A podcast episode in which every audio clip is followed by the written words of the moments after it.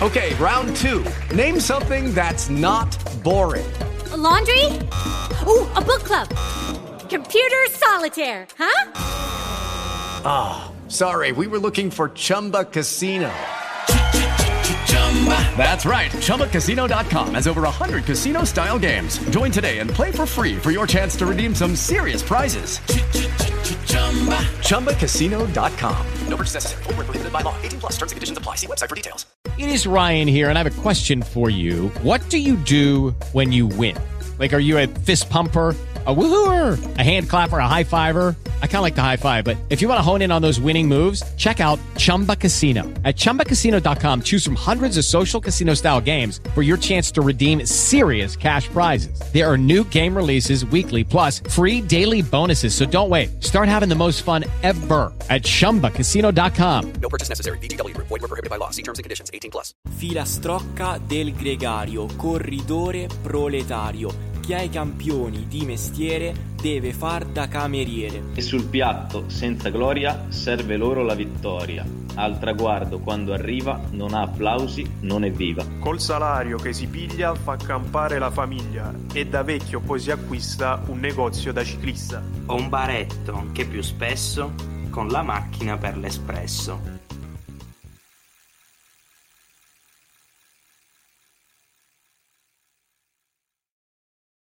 Buonasera a tutti amiche e amici di Gregari di Lusso e VS in Giro. Siamo agli sgoccioli di questa Corsa Rosa 2021 e oggi insieme a Giuseppe Greco. Ciao Giuseppe. Ciao Pier, buonasera a tutti. E niente, siamo appunto al tramonto di questa meravigliosa gara che quest'anno appunto è tornata finalmente in calendario a maggio, il mese ideale per correre il giro. Esatto, il mese ideale è il mese dei grandi scalatori, come oggi eh, abbiamo visto su, eh, in Valsesia, Alpe di Mera, questa volta terra di conquista per Simon Yates. La, è sua la diciannovesima tappa che Peppe iniziamo a introdurre un po' il discorso riapre il giro ma fino a un certo punto perché alla fine la maglia rosa di Bernal è ben salda su di lui. Infatti ha più di due minuti e mezzo sugli inseguitori. Allora, partiamo dal presupposto che questa tappa è stata mutilata di 10 km e di una scesa molto importante ovvero il Mottarone per la strage causata un, pa- un po' di, di, giorni fa appunto in, in Valsesia e quindi hanno deciso di rimuovere il Mottarone dal, dal percorso e aggiungere l'Alpe Agonia, cioè una salita molto pedalabile al 3% di circa 13 km, che non ha niente a che vedere con il Mottarone, perché comunque sul Mottarone addirittura Gilberto Simoni ai tempi vinse, vinse un giro, eh, tappa che comunque è stata caratterizzata a fuga di 5, di 5 ragazzi però subito sul passo della colma si era visto che la corsa doveva essere, cioè la stavano tenendo cucita, infatti tra i bike, i ciao, i bike exchange e i Deconic hanno, hanno subito avuto eh, modo di tenere appunto cucita la cosa, non hanno mai dato più di 4 minuti alla fuga, infatti fuga si è esaurita proprio sulle prime pendici della, della salita dell'Alpe di Mera, esattamente poco dopo Scoppello. E, e, quindi niente, da lì è partita una bagarre che è stata davvero molto molto appassionante. Comunque si riapre il giro, ma sempre fino a un certo punto, anche perché domani si preannuncia pioggia, quindi terreno di caccia favorevole per il corridore colombiano trapiantato in Italia da, da tempo immemore una tappa che ha visto protagonista uno dei corridori che ha fatto più parlare di sé eh, in, eh, in, questo giro che è Joao Almeida. Bene, nel bene e nel male naturalmente. Però eh, Giuseppe noi discutevamo nel pre-puntata di come un giro può cambiare in pochi minuti in, in una giornata sola eh, una corsa di 21 tappe condizionata da un solo giorno negativo, che è quello che il portoghese, il 22enne portoghese, ha avuto a Sestola nella prima settimana. Quei 4 minuti e mezzo che pesano come un macigno perché senza di quelli sicuramente Almeida, considerando anche i, i 31 km esatto, di crono finale eh, con arrivo a Milano, poteva veramente avere uno spiraglio interessante a livello di podio e di secondo posto con questi distacchi. Sono d'accordissimo, infatti come dicevamo un paio di puntate fa con Mirko, eh, Almeida io lo vedevo in questo preciso istante, poiché tra il, second, tra il terzo posto di Simon Yates e il quarto posto di Alexander Vlasov ballano più di tre minuti, io lo vedevo saldamente in quarta posizione, stessa posizione dello scorso anno, con appunto uno spiraglio addirittura su Simon Yates per, poter, per la, la, conquista del podio, perché Almeida è un formidabile cronoman, può guadagnare tranquillamente uno, un secondo e mezzo, due secondi a chilometro a Simon Yates e, e quindi avere le proprie chance eh, di podio. Però appunto la The Koenig aveva fatto una puntata del, del, giro dedicata a, Remco e Venepool che purtroppo non ha terminato la corsa per via di eh, sfortuna, sì, ma anche discorso legato al non aver mai fatto un giro da tre settimane, quindi gestione delle forze, gestione dei giorni di riposo, gestione di salite mai affrontate prima, gestione di over 2000, ci sono davvero tante tante cose da dire. Quindi a me dispiace molto perché io sono un grandissimo fan di Joe Almeida perché è un corridore che come dicevamo prima con Pierre in, uh, nel backstage è un corridore che non si risparmia mai, va oltre il proprio limite ed è la seconda tappa di montagna consecutiva che va oltre il proprio limite. Dopo uh, quella di Sega di Ala dove sull'ultima ascesa è stato quello che è andato over soglia di più rispetto a tutti gli altri. Questo significa comunque un grande attaccamento al, al, cercare di migliorarsi sempre di più di giorno in giorno, di tappa in tappa, ma soprattutto di anno in anno. Quindi a me dispiace perché sarebbe stato tranquillamente lì in quarta posizione a caccia del podio. Non so se tu sei d'accordo con me, però penso proprio di sì. Eh sì, eh, confermavo anche in prepuntata questo.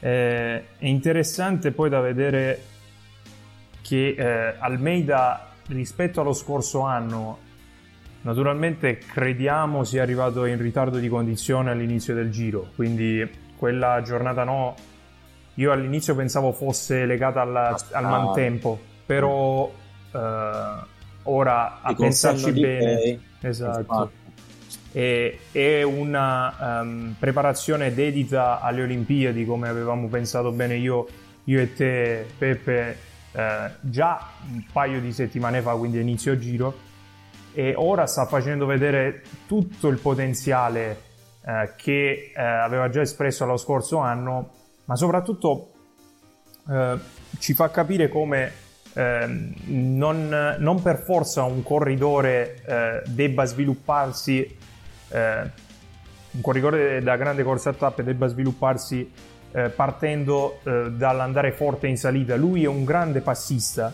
secondo me uno dei migliori in gruppo oggi. Passista scalatore, forse esatto. nei primi tre. Nei non, primi tre. Che non si vedeva da tempo, onestamente, perché vabbè, eh, abbiamo visto Thomas sì, di sicuro, Bernal è un altro mi che. Dà molto di, mi dà molto Pier di Ivan Basso, Joe Almeida. Eh, ma una cadenza secondo Come me molto più una frequenza il di pedalata. Ah, esatto, esatto. Il primo Ivan Basso eh, della. Quello del...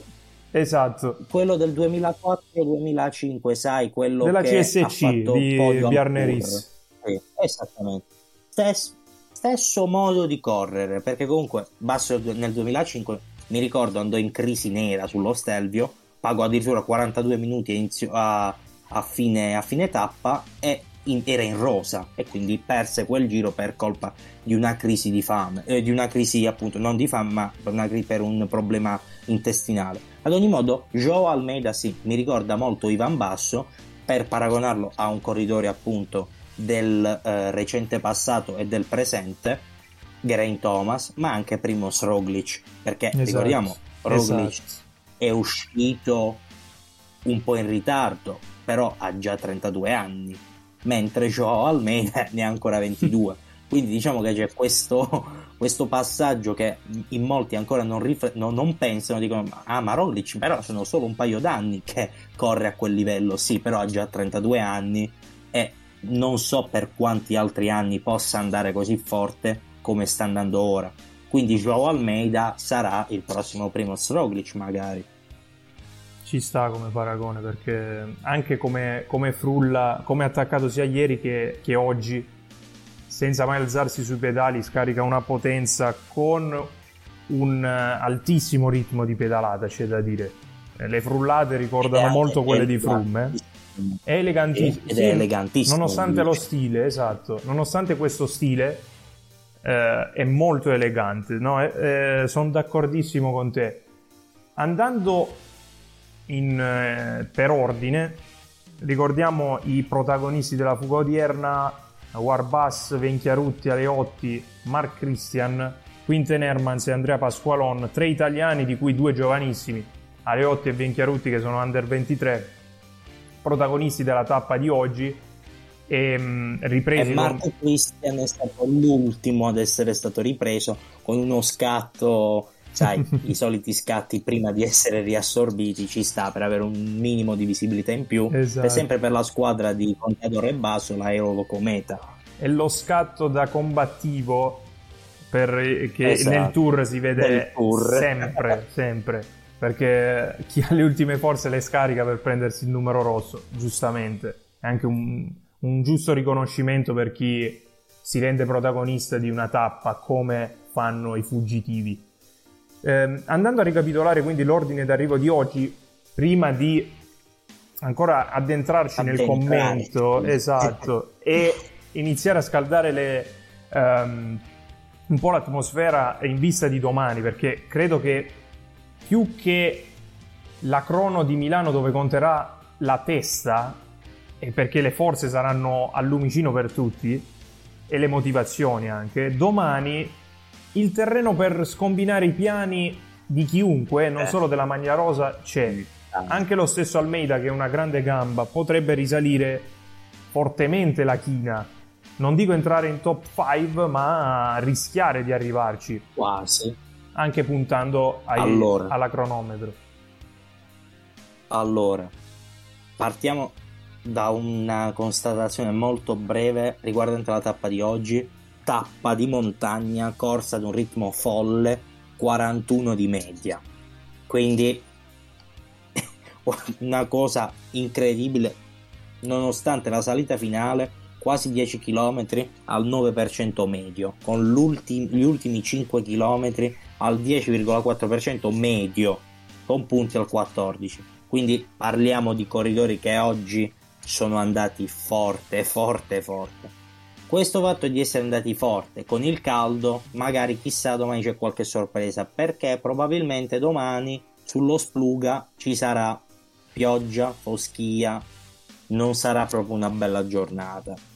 Detto ciò, domani dopo vi presenteremo la tappa. Comunque c'è del terreno per attaccare, per attaccare Bernal, che oggi all'inizio, come aveva preannunciato alla stampa stamattina, Bernal non è uno che si nasconde, diciamolo. È uno dei corridori più genuini di tutto il circuito il e questo esatto, e questo possiamo proprio garantirlo. Ha detto se mi attaccano io non risponderò agli scatti perché l'altra volta mi è andata male. Giustamente, infatti, stava, ha rischiato un fuorigiri pazzesco che avrebbe potuto pregiudicargli il giro. Non ha risposto, ha messo i suoi uomini a pedalare, prima Narvaez, poi Castrovieco, che ricordiamo oggi Castrovieco è arrivato solo a 4,37 da, da, dal vincitore Simon Yates, quindi Castrovieco sta facendo un giro folle, un cronoman che si è riciclato gregario in salita, vabbè. E poi subito dopo il suo figlio scudiero Daniel Martinez. Sono amici, loro sono amici da sempre, anche da giovani in Colombia si aiutavano nelle gare under 23, nelle gare juniores e adesso si sono ritrovati in squadra insieme e quindi come, come si fa a non, non apprezzare anche poi quel gesto dell'altro giorno che probabilmente ha salvato il giro di Egan andiamo, andiamo a prenderci quel giro andiamo a Milano. E infatti Martinez ha portato Egan al, al traguardo sia della, di sega di ala, mentre qui Egan Bernal ad un certo punto è tornato con quello sguardo cattivo per dire oh, forse ora lo vado a prendere Yates. O meglio subito dopo eh, la, la sgasata di Yates che ha creato un gruppettino con Joao Almeida, lo stesso Caruso che è stato bravissimo ad attaccare e un Vlasov in condizione buona, direi, perché insieme a George Bennett, lì in quel momento la Ineos non ha perso la calma, assolutamente, si è messa di passo, prima uno, poi l'altro, poi l'altro, poi sono rimasti Daniel Martinez e Bernal. Appena terminato, appena è arrivata la parte più dura ai 5 dall'arrivo, Bernal ha cambiato faccia.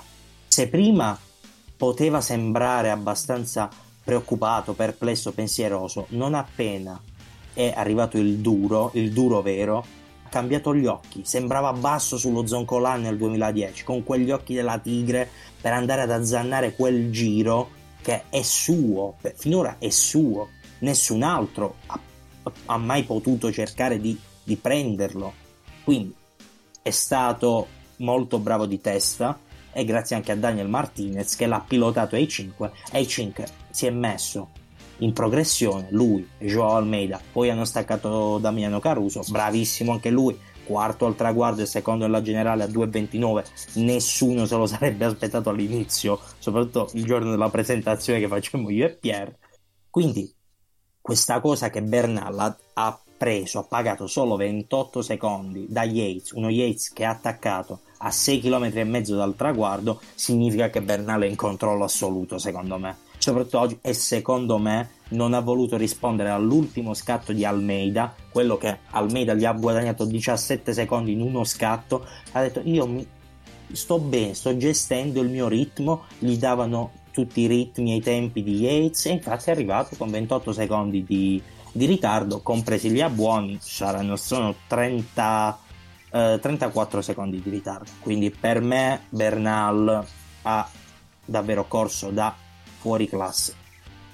Esatto, ma guarda, eh, Peppe, mi trovi d'accordissimo su tutto, soprattutto sull'ultima parte, cioè la non risposta di Bernal all'attacco di Almeida ci fa capire come lui stia già pensando a domani non nell'ottica di domani c'è il suo terreno. Esatto di attaccare domani ma di difendersi di difendersi bene. Ma il tempo è 2000 attenzione alle discese anche dello Spluga e del passo però, San Bernardino però eh, eh, ti dirò di più. Vai dimmi. Ti faccio proprio una, una rapida una provocazione vediamo.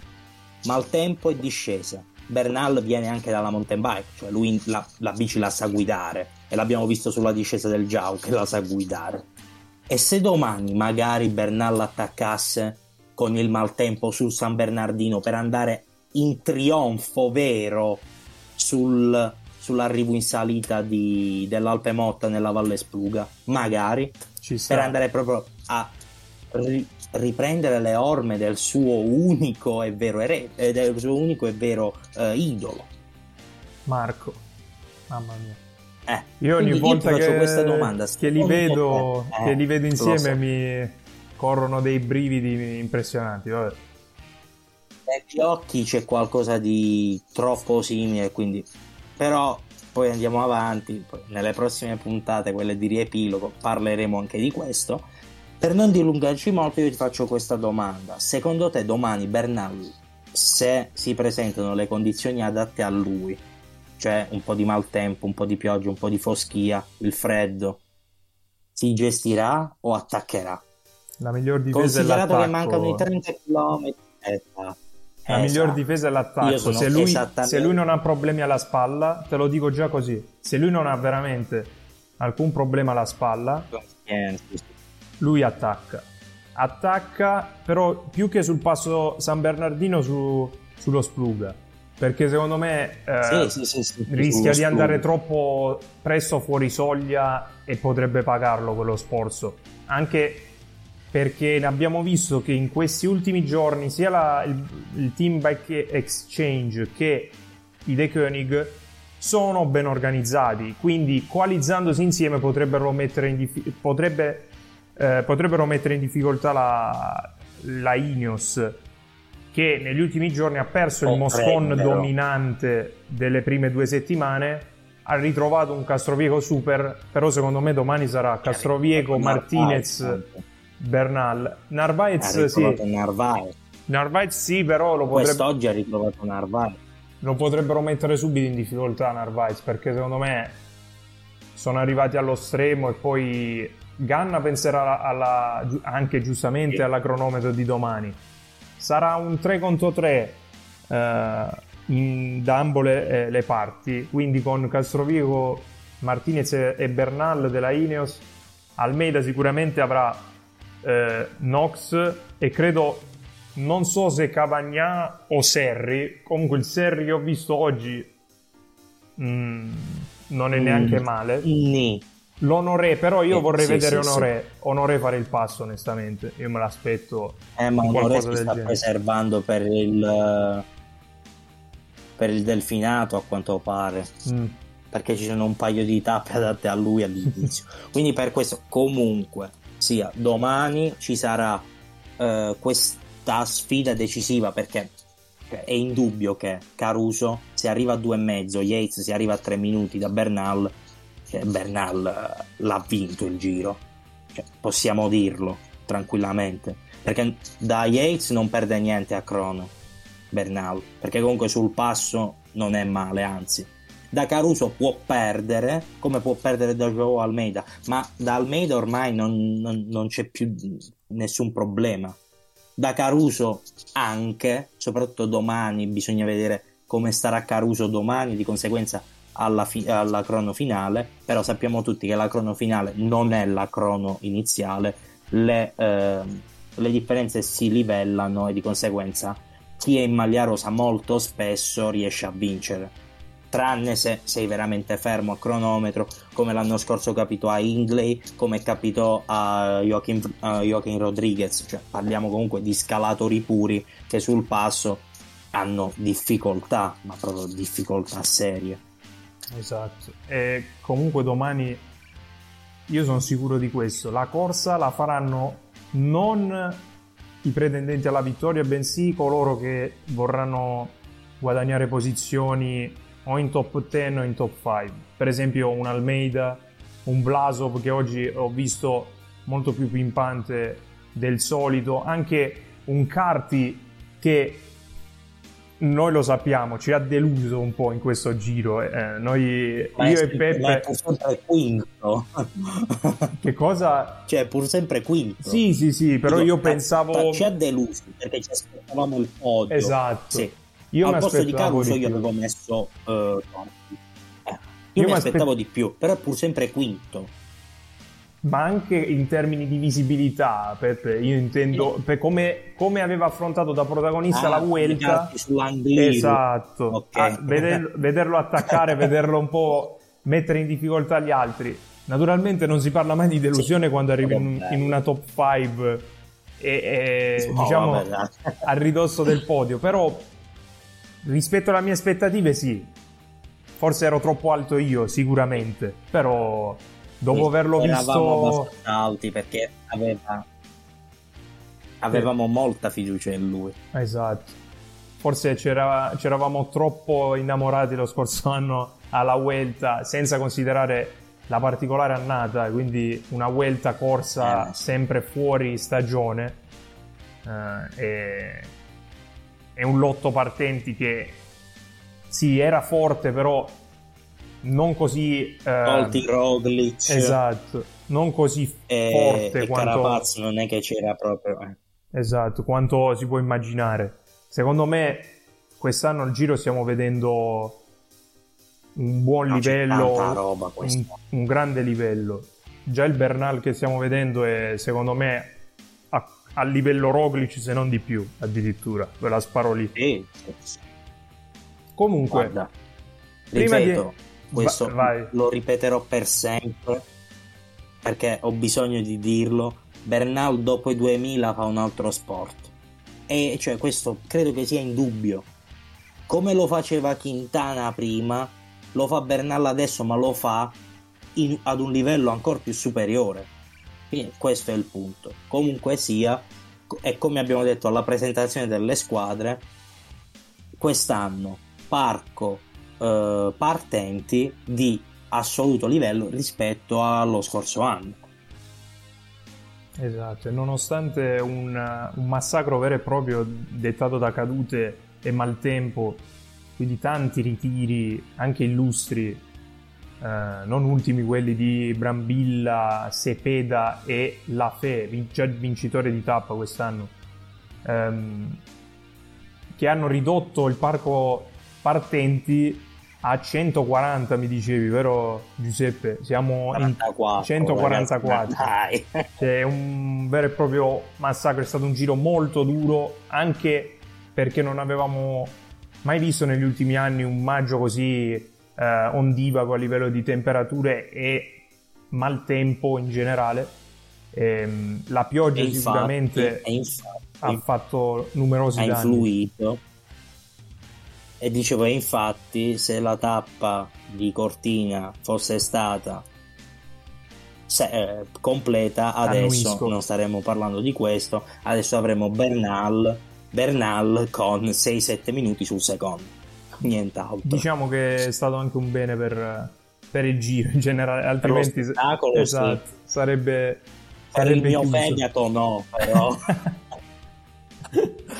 Eh, Eh, Quindi speriamo che domani mi faccia divertire di nuovo perché altrimenti Bernal no dai su lo deve vincere lo deve vincere. Domani e a proposito di domani andiamo a presentarla questa tappa sì.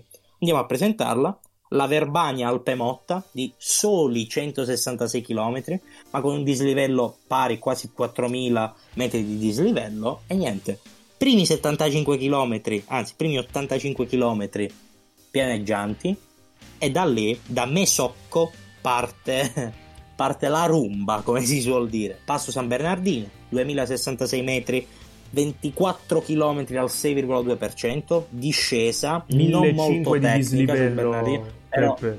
C'è un- un- appunto, un- esatto. una, eh, una salita infinita. una salita... Sì, 24 km non a caso. Discesa, si va poi a Splugen dove parte il passo dello Spluga e attenzione che qui l'arrivo dello Spluga è esattamente a 31 km dalla conclusione. Chi vuole ribaltare il giro deve attaccare sullo Spluga perché si possono guadagnare minuti.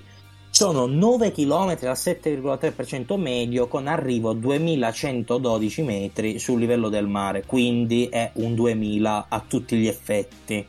Discesa o meglio prima discesina falso piano seconda discesa fino a Isola e dopodiché da Campodolcino parte l'ultima eh, salita la- de- della Valle Spluga, l'Alpe Motta, ultima salita di questo Giro d'Italia, con passaggio a Madesimo poco prima dell'arrivo, a due chilometri dall'arrivo mi pare, c'è la bonification, quindi il, lì si prendono 3, 2, 1 secondo. Salita finale di 7 km e 300 metri al 7,7% medio. Diciamo che è una salita più da tour che da Esatto. giro, che fatta a luglio piuttosto che a maggio avrebbe, avrebbe fatto più selezione.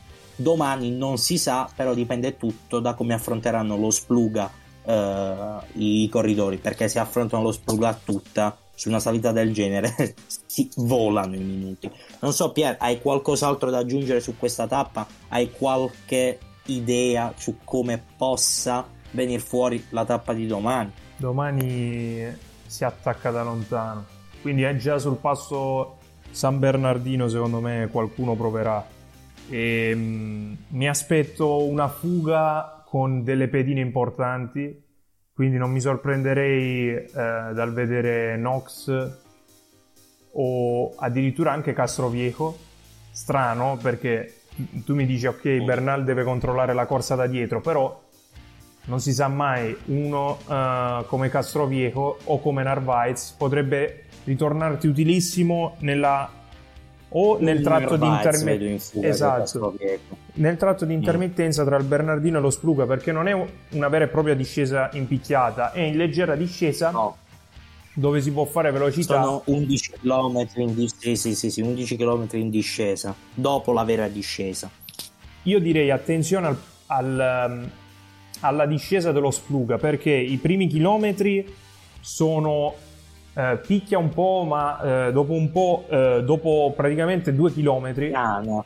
spiana e poi si rituffa ehm, a, a capofitto e secondo me se le condizioni meteo sono instabili saranno instabili attenzione a quel tratto di discesa quest'anno abbiamo visto la discesa ha fatto molti più danni del previsto Fratelli.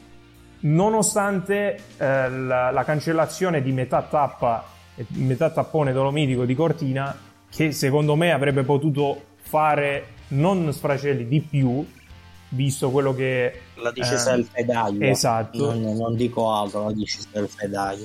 e quindi adesso mi aspetto che quasi tutti coloro che eh, ad oggi occupano la classifica generale, che andiamo a riepilogare tra poco, possano o attaccare per eh, cercare di eh, migliorare la propria classifica oppure attaccare per difendere la propria posizione perché saranno magari i, Mar- i Dan Martin, i Foss a cercare un'azione da lontano fin da subito.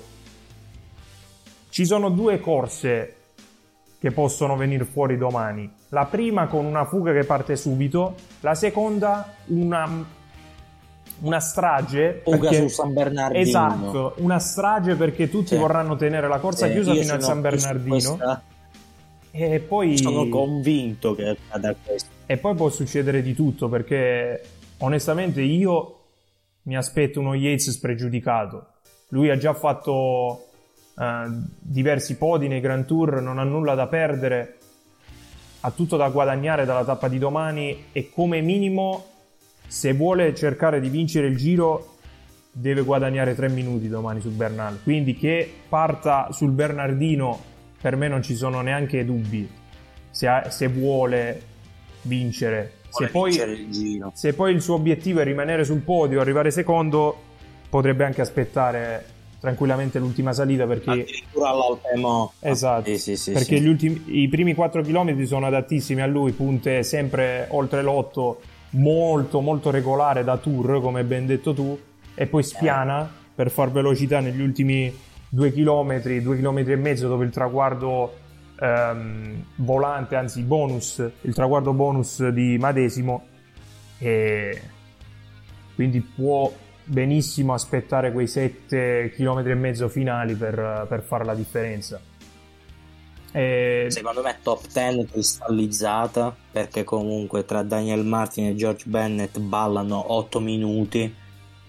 Quindi penso che quello possa essere tranquillo.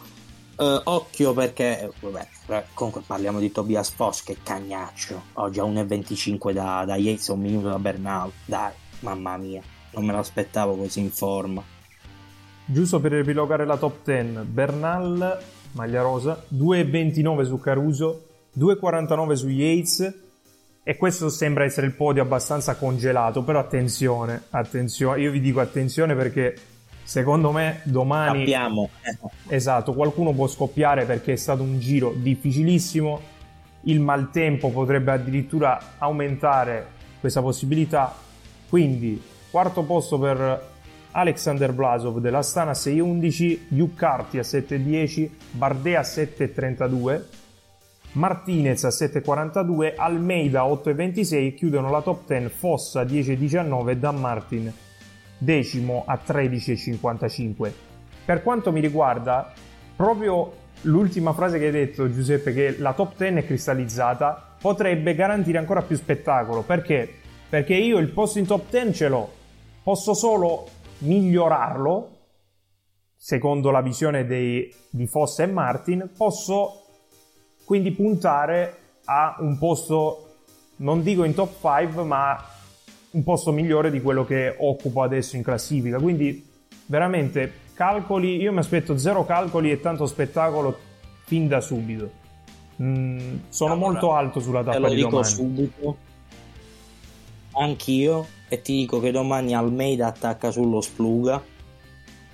E Almeida va a recuperare le tre posizioni di Martinez, Bardet e Carti. Almeno. E occhio che non lo so domani come lo vedo Vlasov. Non lo so. Non lo so. Vediamo. Comunque, secondo me eh, domani. eh, non dico chi vince perché mi sto facendo pretattica e perché voglio vincere il Fantacycling che sono lì lì per eh, tentare la fuga finale. Attenzione che domani ho un nome a sorpresa. Attenzione. Allora, io domani comunque voglio la vittoria di Almeida perché se la merita, protagonista di questa puntata e delle ultime due tappe almeno del giro. E non vorrei fare polemica perché onestamente mh, ne abbiamo parlato tanto nei vari gruppi. La scelta della De Koenig, secondo me, di schierarlo in aiuto di Evenepoel a quel momento del giro ci sta.